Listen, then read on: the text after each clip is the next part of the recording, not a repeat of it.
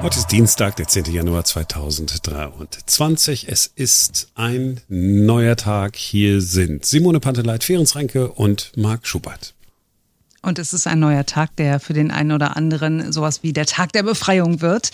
Das Symbol der Corona-Pandemie wird nach und nach aus unserem Leben verschwinden. Wir haben ja damals hier im Podcast ganze Folgen darüber gemacht, in denen es nur um die Masken und die Maskenpflicht ging. Damals haben wir erklärt, welche Maske was kann was bedeutet KN? Ne? Darüber haben wir gesprochen, nennt es sich Ferenc KN. Und dann der Unterschied zu N, N95 ist dasselbe wie KN, jetzt weiß ich schon nicht mehr. Ich habe es auch äh, schon wieder komplett verdrängt. FFP2, FFP3 mit Ventil, ohne Ventil. Oh, waren das alles Diskussionen, die wir da am Anfang hatten. Mhm. Ja. Ja, ach, Stoffmasken gab's ja auch noch zwischendurch. Da haben wir auch nicht ja, vergessen. Ich habe letztens in äh, meinem äh, äh, Schrank ein bisschen aufgeräumt und dann habe ich so ein kleines, äh, so ein kleines Stoffkästchen gefunden. Und da dachte ich so, was ist denn da alles drin? da lagen, glaube ich, 15 Stoffmasken drin. Seit einem Dreivierteljahr, ach, seit über einem Jahr nicht mehr angeguckt. Könntest du mir jetzt geben, denn meine Tochter näht daraus eine Patchwork-Decke aus den alten Masken. Ah. Das ist nicht Und Marc ist schon wieder Simone, so, das ist nicht äh, dein, ist das dein Ernst? Ist das, ist, jetzt wirklich, sagst du das nur, weil du genau weißt, dass wenn ich Patchwork und Decke äh, höre Beides. und das dann.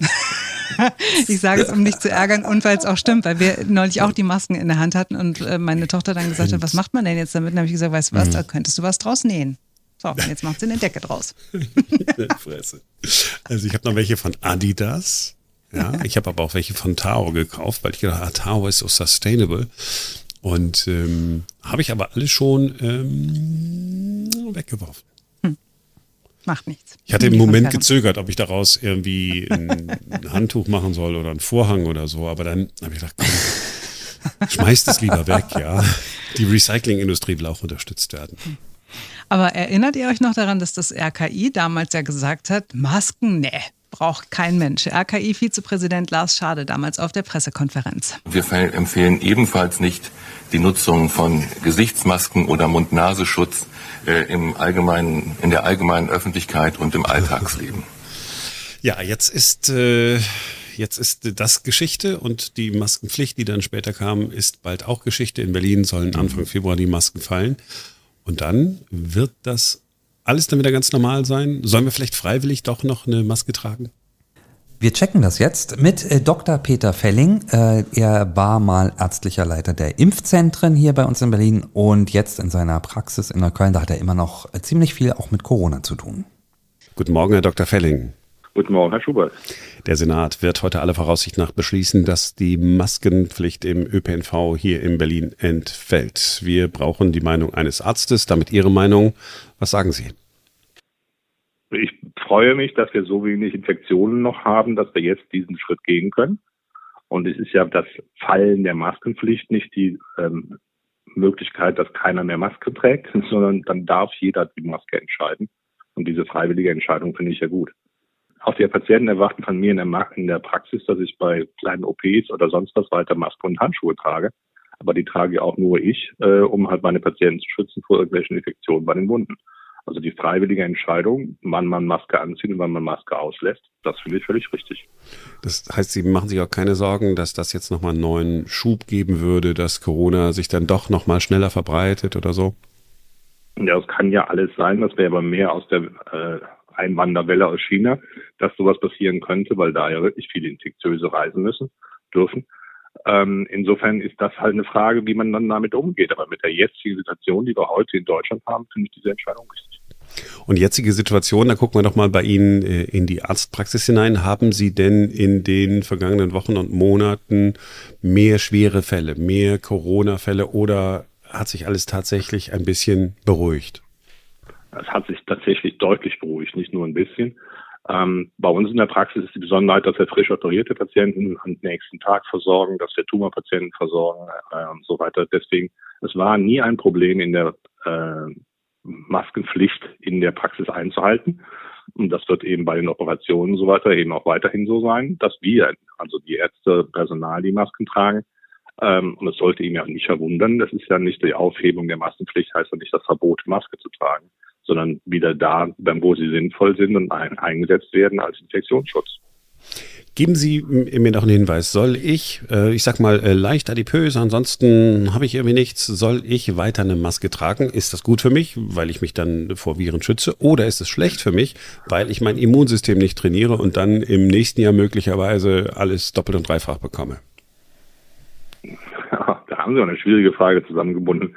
Also, wenn man es auf Corona bezieht, haben Sie sicherlich äh, keine Probleme äh, mit äh, der zukünftigen Situation.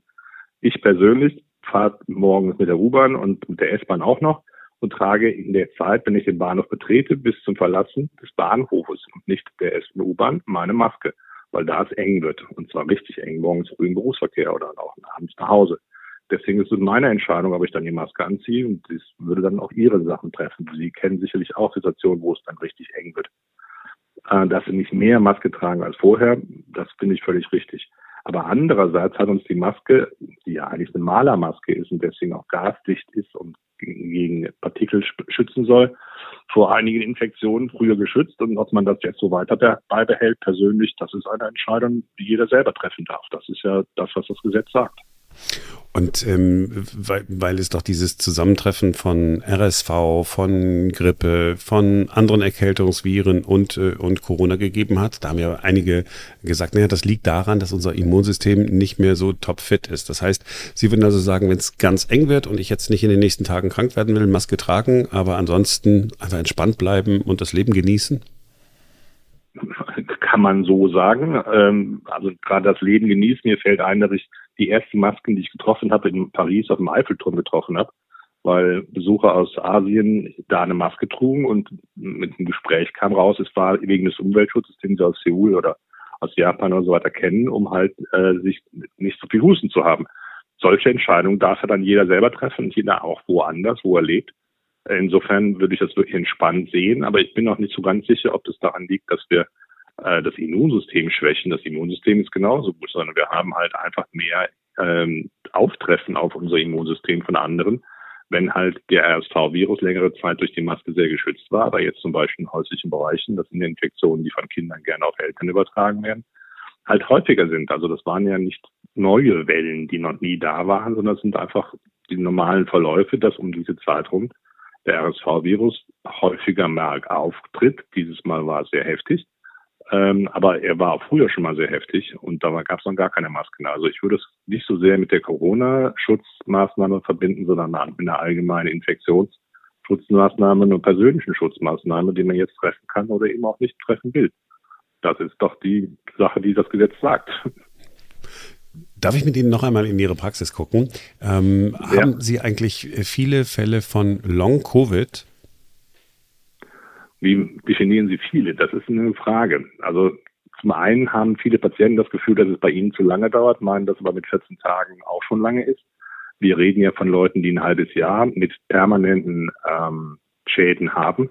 Von denen habe ich zwei bis drei pro Woche bei ungefähr 40 Patienten pro Tag. Also insofern ist das ja nicht sehr viele. Aber die trifft ja auch dann relativ heftig. Und ich beschäftige mich ja nur mit den Atemwegen und habe keine Patienten, die mit äh, Herzen oder dem Hirn oder äh, sonstige Beschwerden haben. Deswegen, das ist schon wichtig, das zu wissen und zu, zu kennen und auch richtig zu behandeln. Das geht aber auch ganz gut. Also ich kenne jetzt keinen persönlich, der länger als ein Jahr Covid hat. Ah, okay. Das heißt, Long-Covid ist nicht ewig Covid. Und Long-Covid nee. ist auch nicht schlimmer äh, als früher meinetwegen, ich sag's mal, Long-Influenza? Ich habe schon lange Zeit mit Pneumonie-Patienten, also Post-Pneumonie-Patienten gearbeitet und das ist sehr gut vergleichbar nach der Lungenentzündung. Das ist eigentlich so der Zustand, auch da ist man nicht sofort fit. Früher war es eine krankenhauspflichtige äh, Erkrankung, die wir jetzt ambulant behandeln. Aber auch das dauert deutlich länger, als der Auswurf äh, aus der Lunge da ist, bis die Lungenfunktion wieder so ist, dass man damit auch wandern gehen kann. Ja, aber für mich ist das der Vergleich und tatsächlich ist die Postpneumonie-Ambulanz dann einfach nur umbenannt worden in eine Long-Covid-Ambulanz, äh, weil es dann besser passte. Also das ist nichts Erstaunliches, es ist wichtig aber für die Patienten, dass die, die es trifft, richtig versorgt werden. Und mit richtiger Behandlung, nur um das nochmal zu sagen, dann wird auch alles in der Regel wieder gut. Genau, also ich kenne zumindest keine Ausnahmen.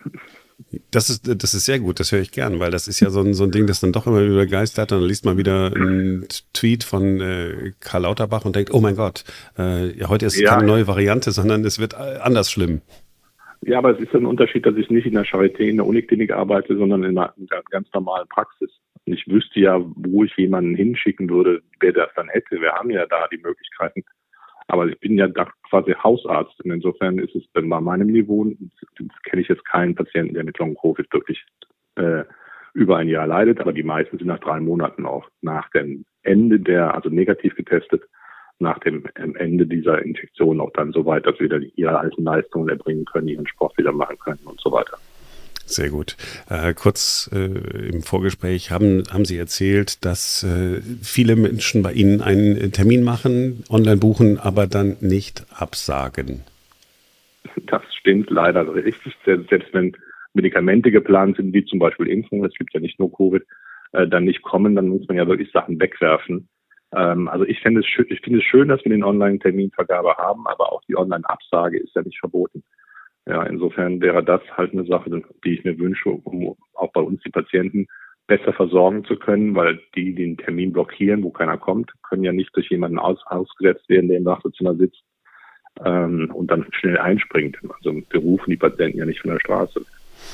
Ja, und es ist ja auch einfach eine Sache der Höflichkeit, schon einfach abzusagen, wenn man nicht kommen kann. Ne? Ja, das haben Sie gesagt. Vielen Dank. Herr Dr. Felling, haben Sie vielen Dank, dass Sie heute früh wieder für uns Zeit genommen haben. Und äh, ja, dann gerne. wünsche ich Ihnen einen tollen Tag. Gleichfalls, Herr Schubert. Bis bald. Dann tschüss. Also dann haben wir doch ein ganz beruhigendes Gespräch geführt. Also wer Maske tragen kann, darf das weiterhin. Wussten wir ja vorher auch schon. Mhm. Ähm, gut zu wissen, dass der Arzt selber äh, zwischendurch die Maske trägt, wenn er irgendwie in der Nähe von vielen Menschen ist. Und ähm, am beruhigendsten fand ich aber ähm, die Nummer mit Long Covid, dass er sagt, mhm. ja komm, manchmal dauert es halt ein bisschen länger, aber so die ganz richtig schlimmen Fälle hat er jetzt dann noch nicht gesehen. Das heißt, vielleicht wird dann auch irgendwann Long Covid ja abgeschafft, so ähnlich wie die Maskenpflicht. Wie werdet ihr das halten? Werdet ihr weiterhin eine Maske tragen in öffentlichen Verkehrsmitteln zum Beispiel? I don't know. Ja, vielleicht. Also ich, ich, was ich glaube ich mitnehme aus dieser ganzen Corona-Pandemie ist, wenn so Erkältungszeit ist, Grippezeit ist und so, dass ich ein paar Tage vorher, wenn es wirklich ganz wichtig ist, äh, man einen wichtigen Termin hat oder so, dass ich da dann äh, die, die Maske dann, dann trage. Jetzt nicht mhm. äh, unter freiem Himmel, aber vielleicht im Supermarkt, auch wenn man im Flugzeug sitzt oder in der Bahn äh, oder in der S-Bahn oder so, dass man da das dann trägt und ansonsten einfach sagt, ja komm, wenn ich da eine Erkältung habe, dann habe ich halt eine Erkältung. Ja, immer da, wo es drängelig ist, ne, äh, glaube ich auch, werde ich auch erstmal versuchen, noch Maske zu tragen. Ähm, die Frage ist ja dann auch, ob man dann tatsächlich noch eine dabei hat immer. Also gerade wenn jetzt dann die Maskenpflicht in Bus und Bahn äh, dann weg ist. Jetzt habe ich immer äh, eine in der Jackentasche und ich habe äh, noch tatsächlich auch eine im Rucksack, eine zweite. Aber irgendwann packt man die dann wahrscheinlich doch mal raus, weil man denkt, ach, brauche ich eh nicht mehr. Hm fand deine Formulierung eben schön. Ich werde versuchen, eine zu tragen, weil ähm, das beobachte ich auch bei mir. Ne? Ich habe immer eine in der Tasche dabei. Ich habe auch noch eine original verpackte, falls irgendwo was ist. Und ähm, es ist ja so, wenn du in eine Apotheke gehst oder in eine Arztpraxis in Berlin, dann musst du ja auch immer noch eine Maske tragen. Finde ich auch mhm. total vernünftig, dass da, wo vulnerable Gruppen sind und wo Menschen krank sind, dass man da eine Maske trägt. Aber ich ertappe mich auch dabei, dass da, wo ich es nicht muss, dass ich sie dann auch tatsächlich nicht trage, dass ich dann wirklich voll geworden geworden bin, wobei mich das hm. eigentlich ärgert, weil ich möchte sie dann schon lieber tragen, also eben da, wo viele Leute zusammen sind. Und hm. es ist so einfach, sich zu schützen, es ist so einfach, andere zu schützen. Von daher nehme ich mir das jetzt nochmal vor. Das nächste Mal, wenn ja. ich in die S-Bahn steige, setze ich die Maske wieder auf, auch wenn ich es nicht muss. Mir ist es auch schon passiert, dass ich irgendwo rausgekommen bin und gedacht, hat, äh, gedacht habe, ach Mensch, ja, da hättest du jetzt schon eine Maske tragen können, ne? das wäre mhm. ganz sinnvoll gewesen. Ja. Und wieder überlebt. Und wieder hast du es überlebt. Ich kann dir nur sagen, was ich nicht mehr machen werde. Das war vorletztes Jahr im Freibad. Das ist ja so sensationell. Äh, in manchen Freibädern waren ja die Duschen gesperrt, aber in einem, nämlich äh, Forkenbeckstraße in Wilmersdorf, wo ich dann immer hingegangen bin, äh, da musste man die Maske dann tragen, wenn man in den Duschraum reingegangen ist, bis zur Dusche. Dann hat man die sozusagen dahin gehängt ist dann nur die Dusche gegangen, hat direkt neben all den anderen gestanden, ja, ohne. Maske, musste dann sofort, wenn er die Dusche ausgemacht hat, sofort als erstes wieder die Maske aufsetzen. Naja, weil das Wasser natürlich die ganzen Viren aus, dem, aus der Luft gewaschen hat, deshalb mhm. wahrscheinlich. Nein, einfach nur, weil irgendeiner irgendeine Regel aufgestellt hat, nicht darüber nachgedacht ja. hat, ob die denn wirklich sinnvoll ist.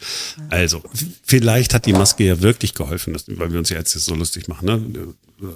Bestimmt hat die Maske geholfen. Garantiert, dass, ja. dass am Anfang äh, unser Gesundheitssystem äh, nicht überlastet worden ist, auch mhm. wenn das RKI damals gesagt hat, ach, äh, lass mal lieber nicht. In derselben Pressekonferenz haben sie auch gesagt, ja, Desinfektionsmittel, I don't know, brauchen wir auch irgendwie so nicht. Ähm, so, jetzt schauen wir in ein rosiges 2023 ohne Pandemien.